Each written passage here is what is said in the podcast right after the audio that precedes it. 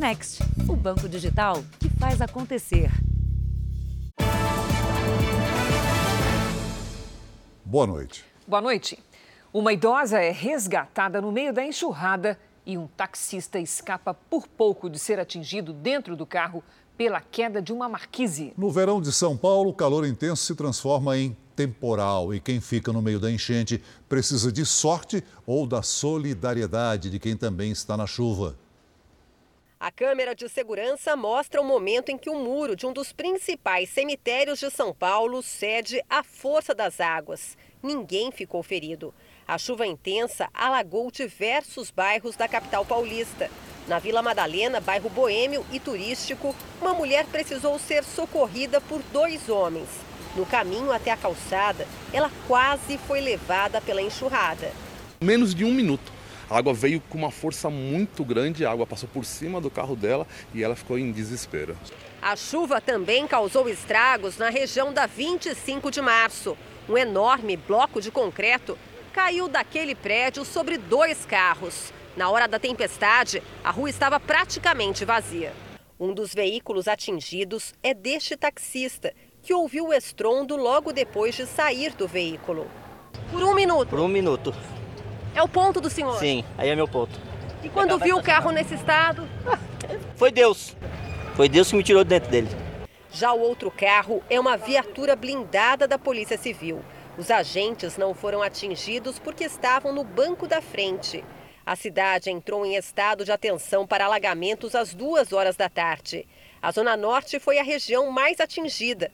Até bairros luxuosos, como o do Pacaembu, registraram transtornos por causa da chuva. Segundo o Centro de Gerenciamento de Emergências Climáticas da Prefeitura de São Paulo, nos primeiros 15 dias de março, choveu mais do que era esperado para o mês todo. As temperaturas máximas também estão quase 3 graus acima da média histórica. Veja agora outros destaques do dia. Governo vai antecipar 13º salário dos aposentados. Petróleo cai no mercado internacional e Bolsonaro quer redução do preço dos combustíveis. Rússia realiza quatro ataques contra a capital ucraniana. Presidente Zelensky admite que a Ucrânia pode ficar fora da OTAN. Ministério da Saúde confirma primeiros casos no Brasil de nova mutação do coronavírus.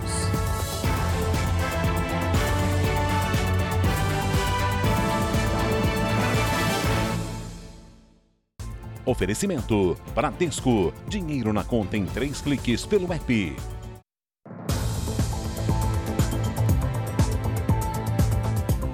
Duas pessoas foram presas no Rio de Janeiro suspeitas de participarem de um esquema de tráfico internacional de armas.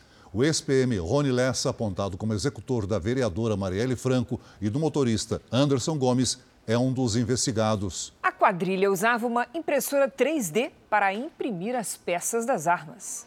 A operação descobriu uma casa que funcionava como uma espécie de laboratório. As armas eram montadas e armazenadas, e muitas peças eram feitas em impressoras 3D que não foram encontradas. Os policiais acharam armas e munição. A moradora, que foi presa acusada de tráfico internacional de armas, é uma senhora de 88 anos, mãe de um dos principais alvos da operação. Com sete mandados de prisão e cinco de busca e apreensão, 50 agentes da Polícia Federal, Ministério Público e de órgãos americanos saíram às ruas do Rio de Janeiro, Mato Grosso do Sul e Miami, na Flórida. Era de lá que vinha parte do armamento a ser montado aqui no Brasil. Um dos mandados de prisão era para o ex-policial militar Rony Lessa, que já está preso em Campo Grande. Segundo a PF, ele fazia parte do esquema de tráfico internacional de armas. Rony Lessa é réu na investigação da morte da vereadora Marielle Franco e do motorista dela, Anderson Gomes, há quatro anos. As investigações da Polícia Federal descobriram que a quadrilha enviava as peças de armas, munição e acessórios em navios e encomendas postais. De acordo com a polícia, os pagamentos à célula americana eram feitos também por meio de doleiros. Um dono de uma churrascaria em Boston, no estado americano de Massachusetts, estaria envolvido. A justiça autorizou o sequestro de 10 milhões de reais do grupo. No vigésimo dia da guerra no leste europeu, a Rússia fez um dos mais violentos ataques a Kiev, a capital da Ucrânia, e atingiu alvos militares, mas também um prédio residencial. O apresentador Roberto Cabrini esteve nos locais atingidos pelos mísseis. A noite mais longa de quase três semanas de guerra está começando. Na capital da Ucrânia, 35 horas de toque de recolher, que só vai terminar na manhã de quinta. Tudo porque a inteligência ucraniana tem informações de que o grande ataque a Kiev está prestes a acontecer. Na madrugada desta terça, quatro bombardeios sacudiram a cidade. Nossa missão é ir de encontro aos locais atingidos. O primeiro ataque foi em um alvo militar. Atrás de mim, você observa as forças ucranianas interditando o local. Existe uma tensão e um nervosismo muito grande por aqui. O prédio que foi atingido é esse vermelho. Nesse prédio funcionava uma fábrica de armamentos. Muitas armas são produzidas ali. E atrás da fábrica de armamentos fica aquele prédio onde funcionam escritórios, muitos escritórios. Ele também foi danificado em mais um ataque russo era apenas o primeiro alvo. As imagens revelam os momentos seguintes a esse ataque. Estamos chegando no local que foi alvo de mais um ataque russo na madrugada desta terça-feira, começo da manhã, aqui em Kiev. Vejam só, aqui a gente já consegue observar esses estilhaços e agora nós estamos nos aproximando do local que foi, de fato, atingido diretamente por mais esse ataque promovido pelas forças russas aqui na capital da Ucrânia. São muitos os escombros, a destruição muito grande. Aqui havia pelo menos 200 flats. 200 flats. Estamos na região norte da capital Kiev. O trabalho de rescaldo está sendo desenvolvido e é mais uma herança que essa guerra deixa aqui na capital ucraniana. À medida que eu caminho pelos escombros, nós temos a dimensão do nível de destruição aqui. Vejam só, ferros retorcidos, pedaços de pedra, pedaços de concreto. Sobrou pouca coisa. O prefeito de Kiev esteve no prédio após os bombeiros controlarem as chamas. Vamos defender nossa cidade. São nossas casas. Nunca pensamos em sair. Vamos defender nossos filhos, famílias e o futuro da Ucrânia. A Ucrânia informou que mais uma rodada de negociações foi feita hoje para tentar pôr fim à guerra. As conversas entre representantes russos e ucranianos serão retomadas amanhã. Também hoje, o presidente da Ucrânia, Volodymyr Zelensky, descartou a possibilidade de entrada do país na OTAN, a aliança militar que reúne os Estados Unidos e outras 29 nações. Essa é uma das condições dos russos para um possível acordo. Em meio às negociações com os russos, o presidente da Ucrânia participa de videoconferências com líderes de outros países. O primeiro-ministro britânico Boris Johnson organizou uma reunião em Londres com aliados europeus para discutir a segurança do continente. O presidente ucraniano pediu mais apoio da Europa, incluindo armas. Ele também reconheceu que a Ucrânia não poderá entrar para a OTAN, a aliança militar composta por 30 países, o que deve facilitar as discussões com a Rússia. O possível ingresso da Ucrânia na OTAN foi usado por Moscou como uma das justificativas para a invasão. Mas hoje o bloco demonstrou ainda mais apoio aos ucranianos. Enviou os primeiros ministros da República Tcheca, Polônia e Eslovênia à capital Kiev, que está sob ataque russo. Essa é a primeira visita de líderes mundiais à Ucrânia desde o início do conflito. Os líderes europeus devem apresentar um pacote de ajuda à Ucrânia. Também hoje, o presidente dos Estados Unidos, Joe Biden, confirmou que irá à Europa na semana que vem para uma reunião da OTAN. Nas Nações Unidas, o embaixador russo disse que um cessar-fogo só vai acontecer quando a Ucrânia for desmilitarizada e não houver nenhuma ameaça contra a Rússia. A União Europeia aprovou novas sanções econômicas contra a Rússia. Ao mesmo tempo, o país de Vladimir Putin também anunciou retaliações contra o Ocidente e proibiu até o presidente Biden de entrar em território russo. As punições europeias para isolar a Rússia do comércio mundial devem ter início amanhã. Investimentos no setor de energia estão proibidos. Também estão vetadas as exportações de artigos de luxo, como roupas, joias e acessórios à Rússia. As sanções afetam diretamente bilionários russos, como Roman Abramovich, dono do Chelsea, pelo relacionamento que tem com o presidente Putin. Na Espanha, um iate foi apreendido. A polícia investiga se ele pertence a um magnata russo que é alvo das punições da União Europeia. O Reino Unido também anunciou novas medidas que afetam Moscou, entre elas uma tarifa de 35% sobre a importação de produtos russos, como vodka, metais e fertilizantes.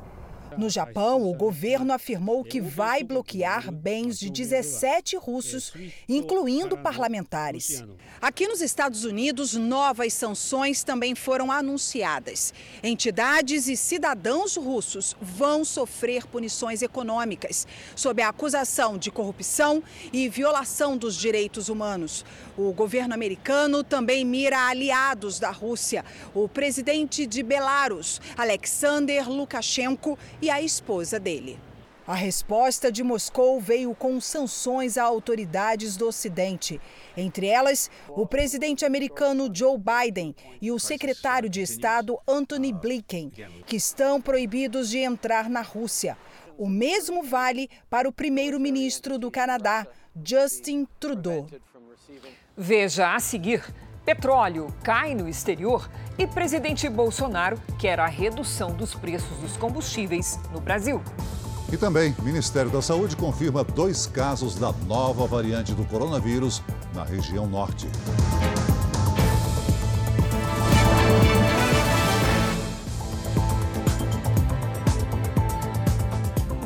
Presidente Jair Bolsonaro cobrou hoje uma redução no preço dos combustíveis. O motivo é que a cotação do petróleo caiu no mercado internacional. Em cerimônia no Palácio do Planalto, Bolsonaro ainda assinou o decreto que vai zerar o imposto sobre operações financeiras, o IOF, na compra e venda de moeda estrangeira. O imposto deverá cair de forma gradual até chegar a zero em 2029. A medida é um dos requisitos para a entrada do Brasil na OCDE, grupo que reúne as economias dos países desenvolvidos. Fazer parte da OCDE facilita negociações internacionais e dá mais acesso ao Brasil a crédito e investimentos. As mudanças no IOF começam já este ano. Os empréstimos feitos no exterior serão isentos do imposto.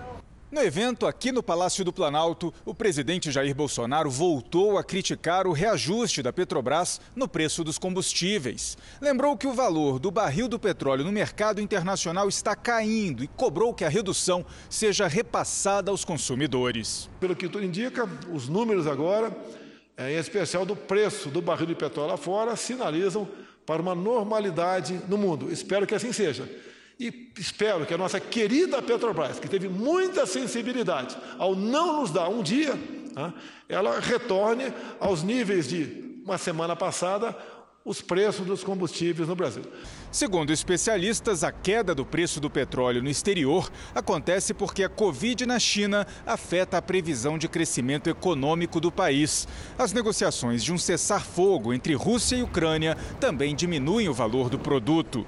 O ministro da Economia, Paulo Guedes, que também participou do evento, agradeceu o apoio do Congresso no projeto que zerou os impostos federais sobre o óleo diesel.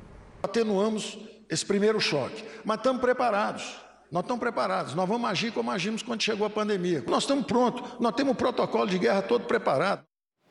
O Ministério de Minas e Energia criou um comitê para monitorar o setor de combustíveis e propor medidas relacionadas ao assunto. O Ministério afirmou que a expectativa após as mudanças na cobrança do ICMS é que a redução no preço do diesel na bomba chegue a 50 centavos por litro. Levantamento feito pela Agência Nacional do Petróleo mostra que abastecer o veículo com o etanol se tornou mais vantajoso em apenas quatro estados brasileiros. Com a gasolina se aproximando dos R$ 8,00, o etanol voltou a ser uma opção para o Neilton, que é taxista. Apesar do litro já estar custando quase R$ 5,00 nas bombas. E a gasolina realmente está inviável de trabalhar. O álcool também, mas menos do que a gasolina, né? Está mais tranquilo um pouco. Um pouco, né? Para saber qual combustível está compensando, é só dividir o preço do litro do etanol pelo preço do litro da gasolina. Se o resultado for menor que 0,7, o etanol é vantajoso. Neilton dividiu os R$ 4,97 do etanol pelos R$ 7,29 da gasolina. Pela regra, o resultado foi favorável ao etanol, 0,68. De acordo com o último levantamento da Agência Nacional do Petróleo, hoje o combustível derivado da cana-de-açúcar é competitivo em Goiás, Mato Grosso, Minas Gerais e São Paulo.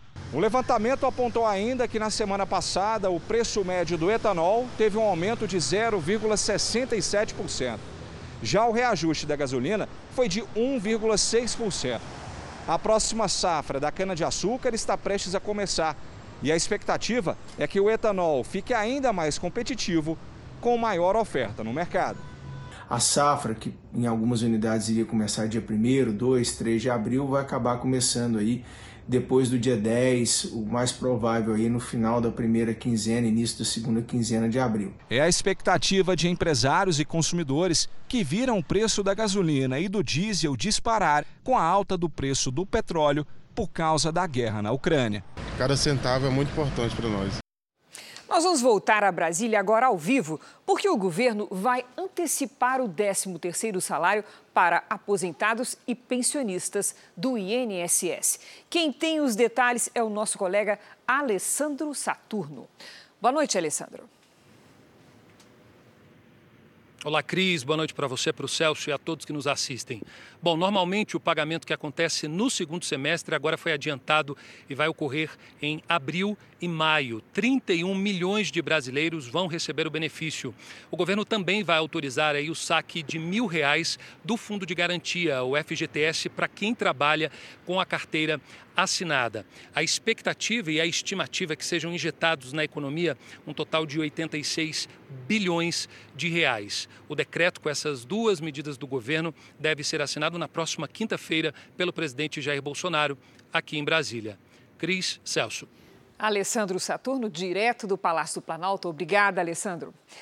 A Agência Nacional de Energia Elétrica aprovou um empréstimo de mais de 5 bilhões de reais para socorrer as distribuidoras do setor. A medida alivia os custos que elas tiveram em 2021 por causa da maior crise hídrica dos últimos 90 anos. O valor será repassado ao consumidor no ano que vem.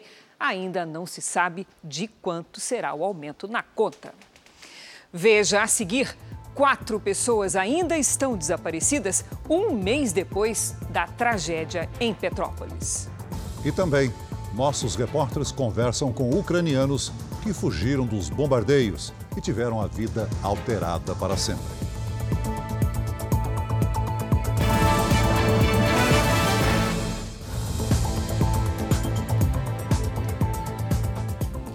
Quase 30 milhões de pessoas voltaram a ser submetidas a isolamento sanitário na China depois do país registrar o maior número de novos casos de Covid em dois anos. Foram mais de 5.200 casos em 24 horas. Apesar de altos para o padrão chinês, o número é baixo se comparado com os registrados em outros países. Pelo menos 13 cidades retomaram os bloqueios. O comércio está totalmente fechado e voos domésticos saindo dos aeroportos de Pequim e Xangai foram cancelados.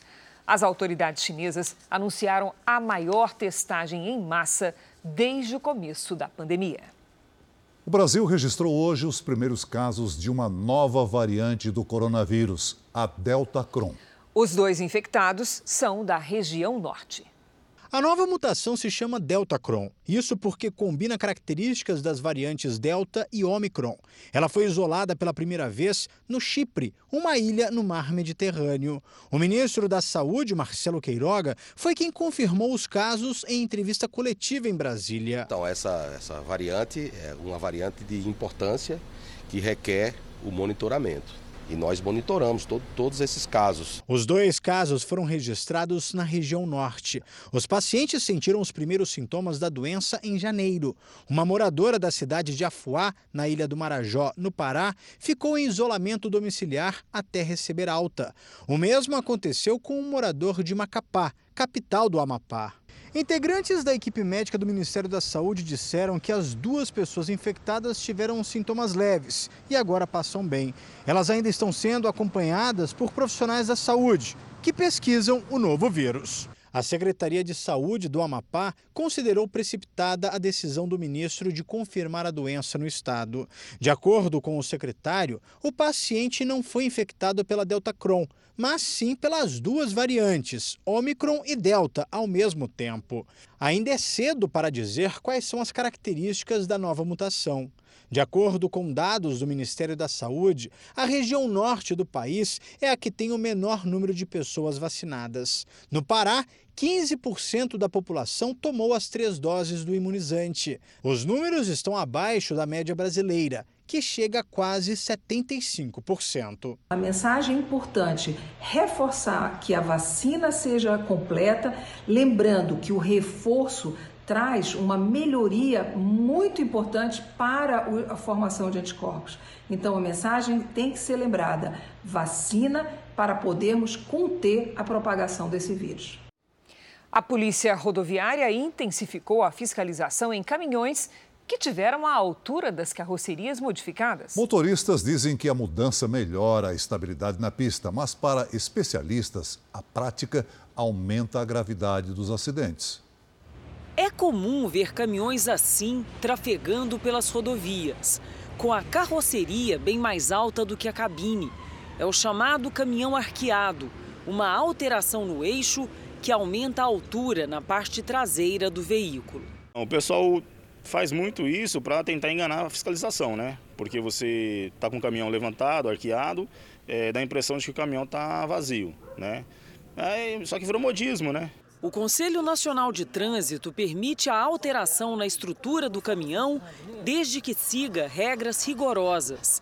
A elevação permitida é de no máximo 2 graus, ou seja, 3,5 centímetros e meio por metro de carroceria.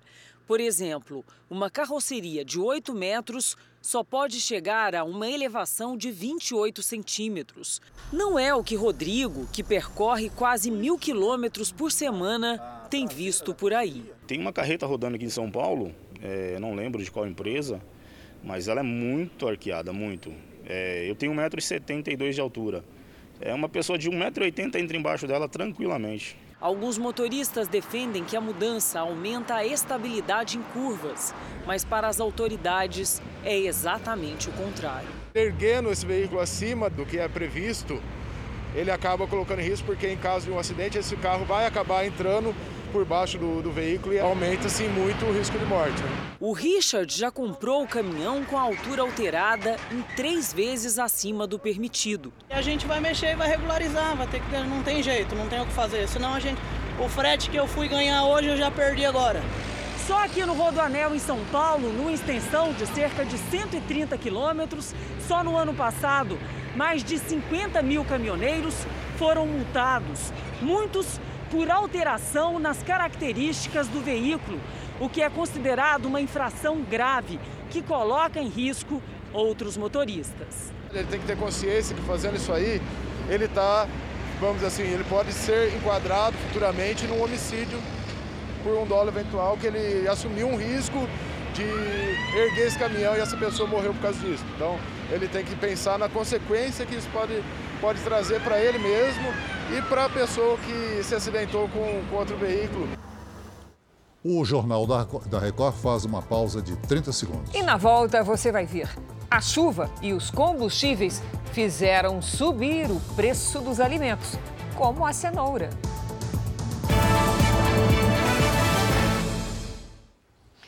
A dona de casa, quando vai às compras, percebe que já não dá para encher a sacola como antes. Os alimentos estão caros, reflexo ainda das fortes chuvas do início do ano. Um outro fator que preocupa e pesa nos reajustes é o aumento dos combustíveis. A ideia era encher a sacola na feira. Mas não deu, né, Tatiane? Você sai com uma ideia de casa, mas você volta com, com a sacola de acordo com o que deu para comprar. A receita da Roberta é simples. A gente traz um valor que couber dentro daquele orçamento, vai. O que não, fica para a próxima. E o orçamento vai ficando mais apertado com a inflação acumulada neste ano. A batata já ficou 35% mais cara, a abobrinha subiu mais de 64%, o pepino, o alface e a couve também aumentaram bastante. O que a gente viu no começo desse ano foi um prejuízo por conta das fortes chuvas, prejudicando a produção de alguns determinados alimentos, né? Principalmente esses que são mais delicados, né? E aí você tem uma redução na oferta, né, desses produtos, o que acaba provocando aí um aumento nos preços. Encontrar opções para substituir o que ficou muito caro não tem sido fácil, com tantos produtos subindo ao mesmo tempo. Tem preços que assustam mesmo o consumidor. O maior exemplo é a cenoura. O que a gente gastava no início do ano para comprar um quilo do produto no fim de fevereiro já era suficiente para levar só metade para casa. É isso mesmo. O preço da cenoura dobrou em apenas dois meses. Isso na média nacional, porque em algumas regiões aumentou ainda mais. Em Vitória, alta de 164%. Em Belo Horizonte, quase o mesmo aumento. Essa padaria, em São Paulo, usa mais de 200 quilos de cenoura por semana. É todo dia, de três em três dias, é, esse preço varia para cima, né? não para baixo. O bolo mais vendido aqui vai ficar mais caro. Temos que repassar esse preço, né? A gente é, tem aquela, sempre aquela esperança que o preço vai dar uma diminuída, que é uma coisa sazonal. Mas pelo que eu estou vendo, não, não tem uh, perspectiva de, de abaixar o preço da cenoura. E se não bastasse o efeito do clima nas lavouras de vários produtos, outro problema agora é o frete, que vai aumentar com o reajuste do diesel. O que já está complicado para o consumidor pode piorar. Porque não tem dinheiro, essa pandemia acabou com tudo, então tá difícil demais. De um lado, escolas caindo aos pedaços e alunos comendo merenda vencida. De outro, uma série de contratos suspeitos feitos sem licitação. Esse é o cenário da administração Eduardo Paes, no Rio de Janeiro, alvo de uma investigação do Tribunal de Contas do município. Um verdadeiro descaso com a educação. O ar-condicionado está quebrado, as crianças têm um ventilador, metade no vento, metade no calor, não tem água gelada, a situação está precária aí. Mães dos alunos da rede municipal de ensino não poupam críticas à situação das escolas do Rio, administradas por Eduardo Paes. Nessa em Inhaúma, na zona norte da cidade, teve criança que passou mal depois de comer a merenda. Devido ao ovo que ela comeu. Então não estava bom, né? Entendeu? Soro, remédio e internação. Enquanto alunos não têm acesso ao básico, a suspeita de superfaturamento de preços em contratos sem licitação para limpeza das escolas. Um valor que pode chegar a quase 8 milhões de reais. As denúncias feitas ao Tribunal de Contas do município partiram da Agilicorp Serviços Especializados, que fornece refeições para hospitais e funcionários terceirizados da prefeitura. Um ex-sócio da empresa foi preso pela Operação Lava Jato em 2017 Marco Antônio de Luca foi acusado de pagar mais de 16 milhões e meio de reais de propina ao ex-governador Sérgio Cabral em troca de contratos com o Estado. Ele é um dos empresários que aparecem na foto do famoso jantar em Paris em 2009, conhecido como a Farra dos Guardanapos. Eduardo Paes também esteve presente no luxuoso evento em 2019, De Luca foi condenado a 32 anos de reclusão e recorre em liberdade de sentença. Hoje, a agília é comandada por um primo dele, José Mantuano de Luca Filho. Ele responde a duas ações na Justiça por improbidade administrativa movidas pelo Ministério Público. Dessa vez, foi a própria Agilicorp que procurou o Tribunal de Contas do município para apontar indícios de superfaturamento na limpeza das escolas e creches do Rio. No alvo está a administração do prefeito Eduardo Paes, que fechou contratos sem licitação e em caráter de emergência mesmo quando não havia justificativa para isso. Para o presidente da Associação Brasileira dos Tribunais de Contas dos Municípios, a dispensa da licitação só deve ser adotada em último caso. É necessário que o gestor público tenha isso em mente, que ele é, é, prefira fazer a contratação por licitação. A regra mesmo é licitar. Isso ele não correrá nenhum risco.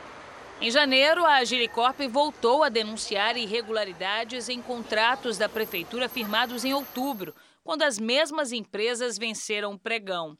Dessa vez, cobrando até 15% a menos pelo serviço que já realizavam. O Tribunal de Contas pediu esclarecimentos à Secretaria de Educação. Esse especialista em direito penal afirma que, se comprovado, o superfaturamento pode resultar em prisão para o gestor público. É, é há condições perfeitas desse superfaturamento encaixar numa fraude à execução de um contrato administrativo.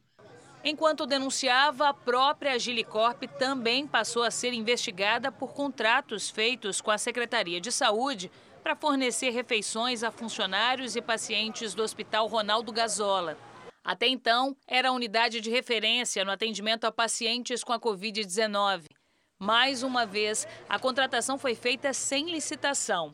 Para o Tribunal de Contas, não existe fundamentação para a contratação emergencial liberada para serviços temporários durante a pandemia, já que o serviço de alimentação hospitalar é essencial e contínuo, sendo uma necessidade permanente. São situações que despertam suspeitas sobre a administração do prefeito Eduardo Paes e contrariam uma das propostas do programa de governo apresentado à população a de estabelecer elevados padrões de ética e de transparência nas decisões e contratos da Prefeitura.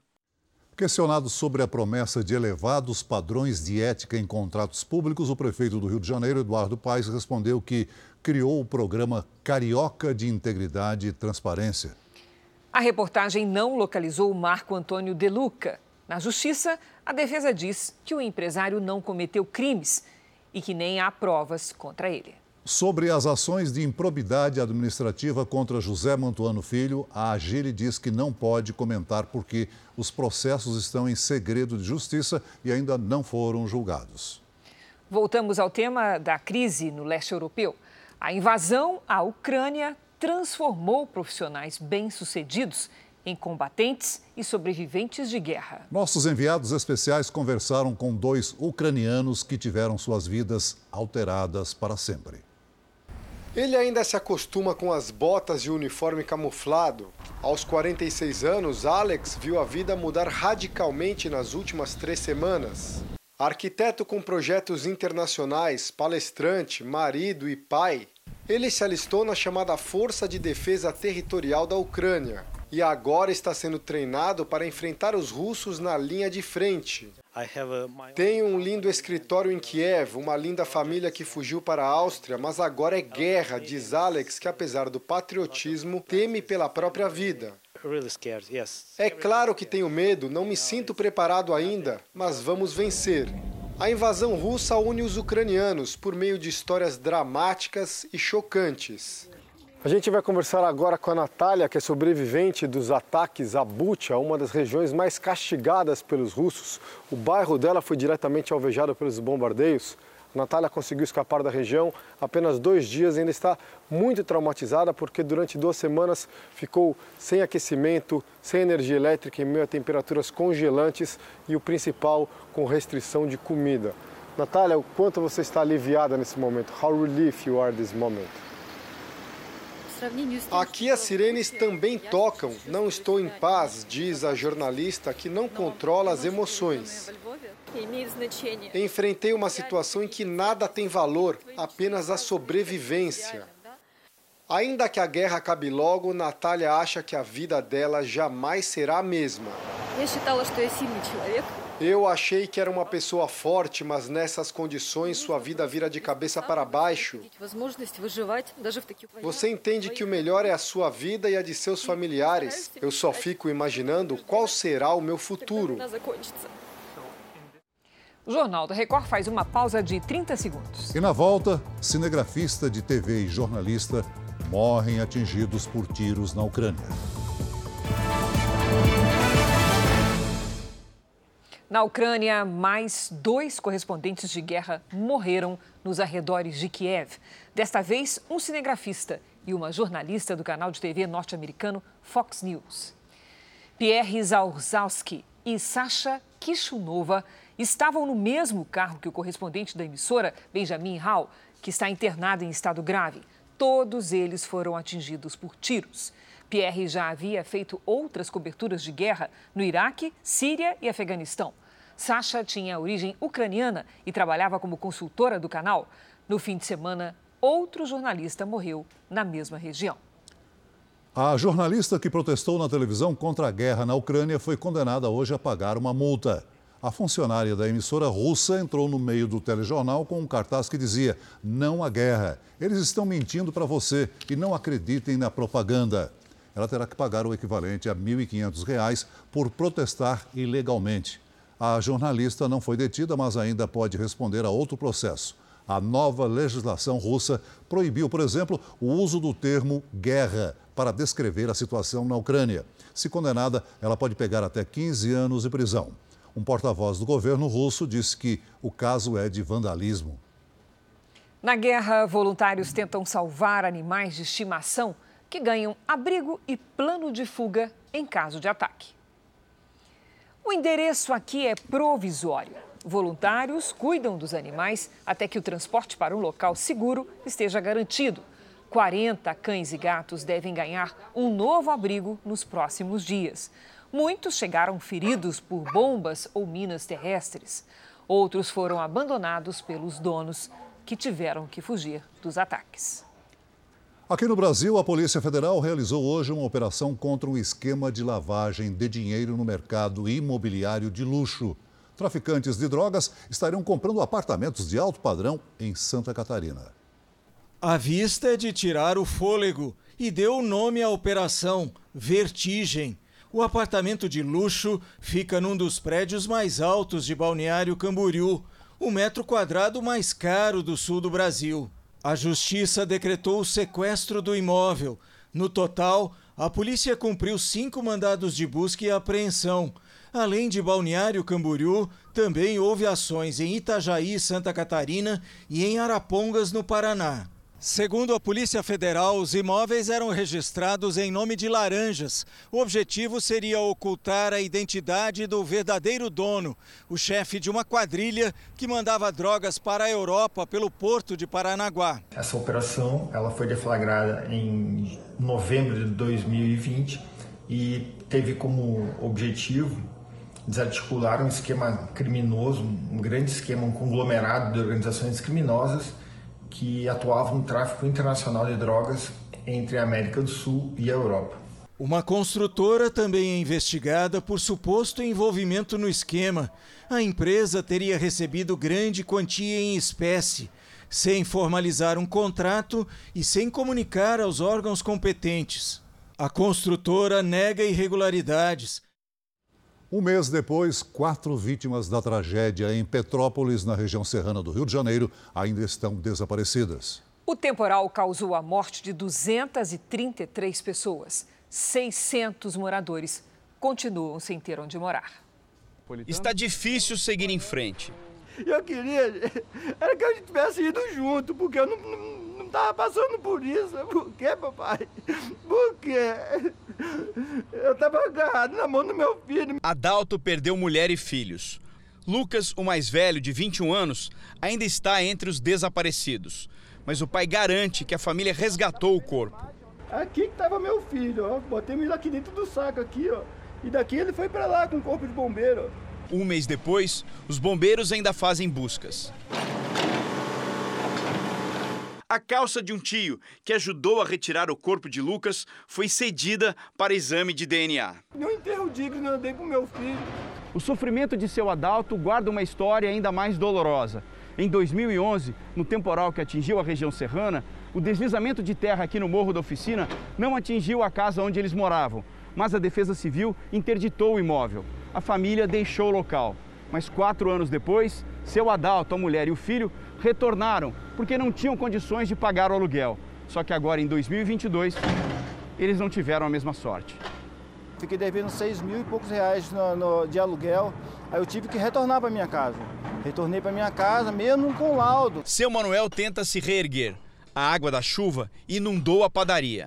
A parte de balcões da lanchonete aqui, que ia até aquele balcão ali, tudo destruído. Só aqui o senhor perdeu quanto? De 80 a 100 mil.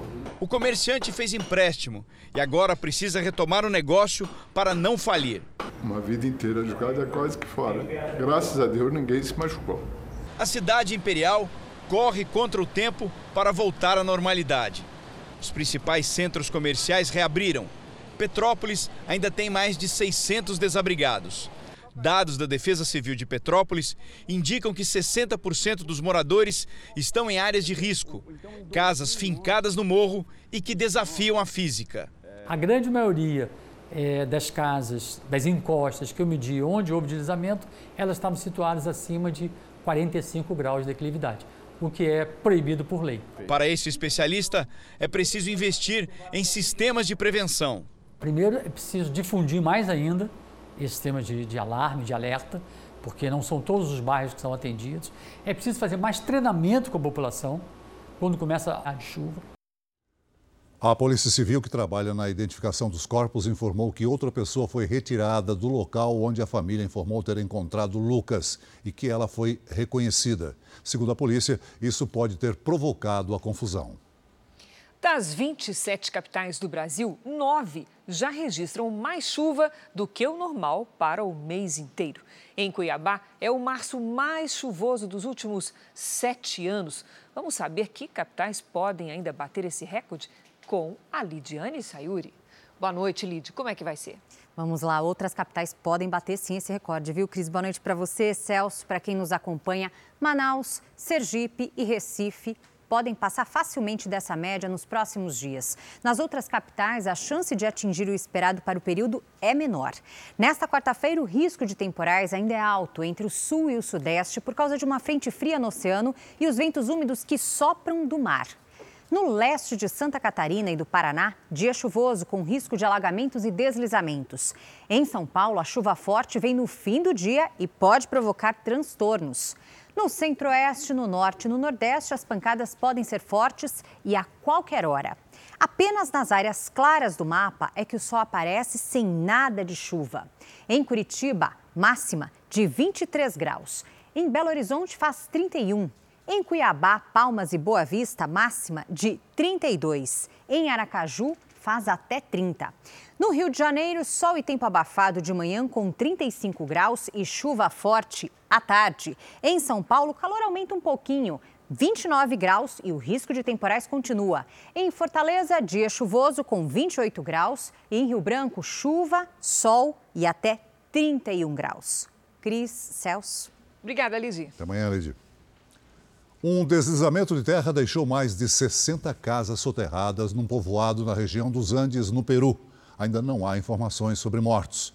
Um vídeo gravado por moradores mostra o instante em que a encosta do morro desaba, atingindo as construções. Segundo autoridades locais, pelo menos seis pessoas estão desaparecidas, incluindo três crianças. Agora uma história de cinema, Celso. Um casal de espiões dos Estados Unidos tentou vender segredos de um submarino nuclear para o Brasil. Segundo o jornal americano New York Times, um ex-oficial da Marinha roubou documentos sobre a tecnologia nuclear dos submarinos. A ideia era negociar com países que não eram rivais diretos de Washington. O espião e esposa foram presos em outubro, mas só agora a história foi revelada. O Brasil tem um projeto de construção de um submarino nuclear. Segundo o jornal, foram as autoridades brasileiras que denunciaram o caso à polícia americana. O Jornal da Record faz uma pausa de 30 segundos. E na sequência, você vai ver detalhes da superprodução Reis, que estreia na próxima semana aqui na Record TV. A nova superprodução da Record TV, Reis, que estreia na semana que vem, mostra a história de Israel e seus inimigos. Muita ação e conflitos reconstituem tempos em que juízes eram os líderes máximos do povo.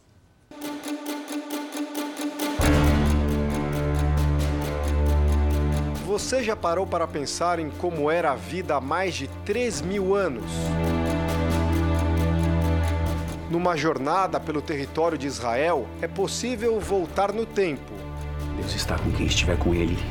É nisso que temos que nos apoiar.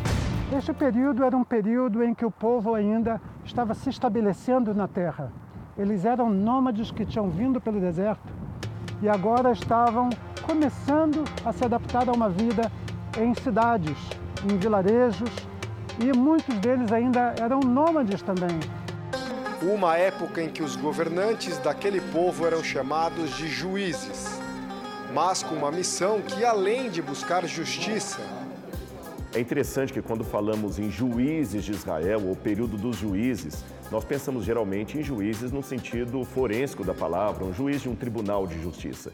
Mas o sentido da palavra em hebraico é outro. Ali, quando fala juízes, é shofet, que significa mais um libertador do povo, alguém que dirigia o povo e os livrava das mãos dos seus inimigos, especialmente os filisteus. O povo hebreu naquela época deveria ser um povo conduzido pela fé, a fé no Deus único que usava homens e mulheres como juízes, libertadores do povo de Israel. O juiz ele tinha basicamente duas funções. Uma era julgar o povo entre si, estabelecer regras básicas dentro do povo, e muitos deles também estavam relacionados aqui com o trabalho sacerdotal, e a segunda função do juiz era ajudar o povo a vencer contra os inimigos que os oprimiam. Eram uma espécie de libertadores. Eram uma espécie de libertadores, de governantes temporários, mas sim, eles ajudavam a unificar o povo na época das turbulências. Moisés, que liderou os hebreus na fuga do Egito, é considerado o primeiro grande libertador do povo de Israel. Ele foi sucedido por Josué, que, junto com as doze tribos de Israel, conquistou a terra prometida. Depois se seguiram 14 juízes.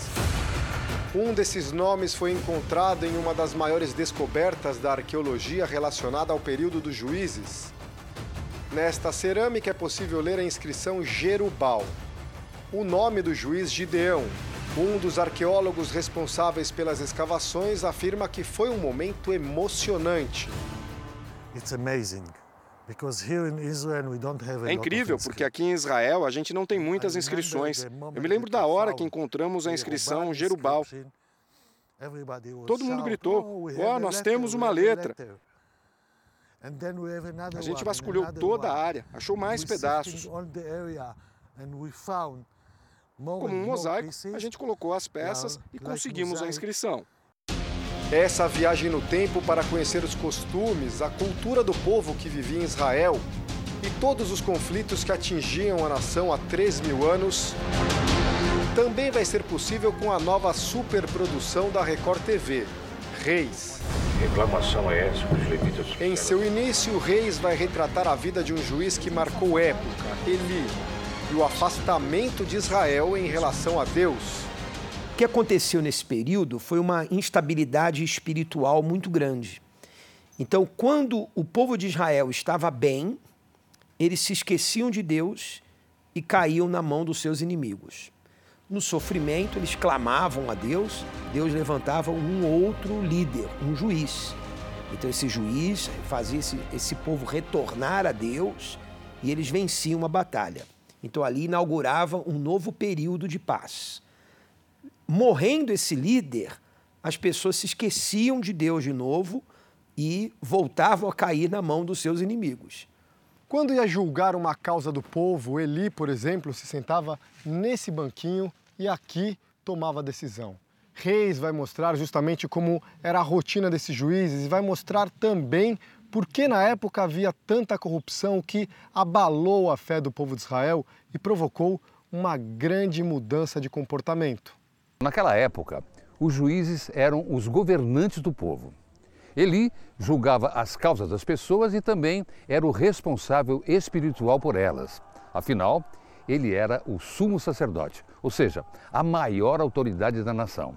Só que o comportamento dele com os filhos prejudicou muito o seu mandato como juiz, afetando até mesmo a fé do povo. E nesta primeira temporada vai acontecer algo que jamais havia passado, como se Deus tivesse abandonado o povo. Em todos os períodos históricos a gente tem muitos aprendizagens diversos, Mas é, esta história tem, tem muitas lições para que a gente assista e aprenda. Então, a gente vai emocionar, mas também vai pensar muito e vai aprender.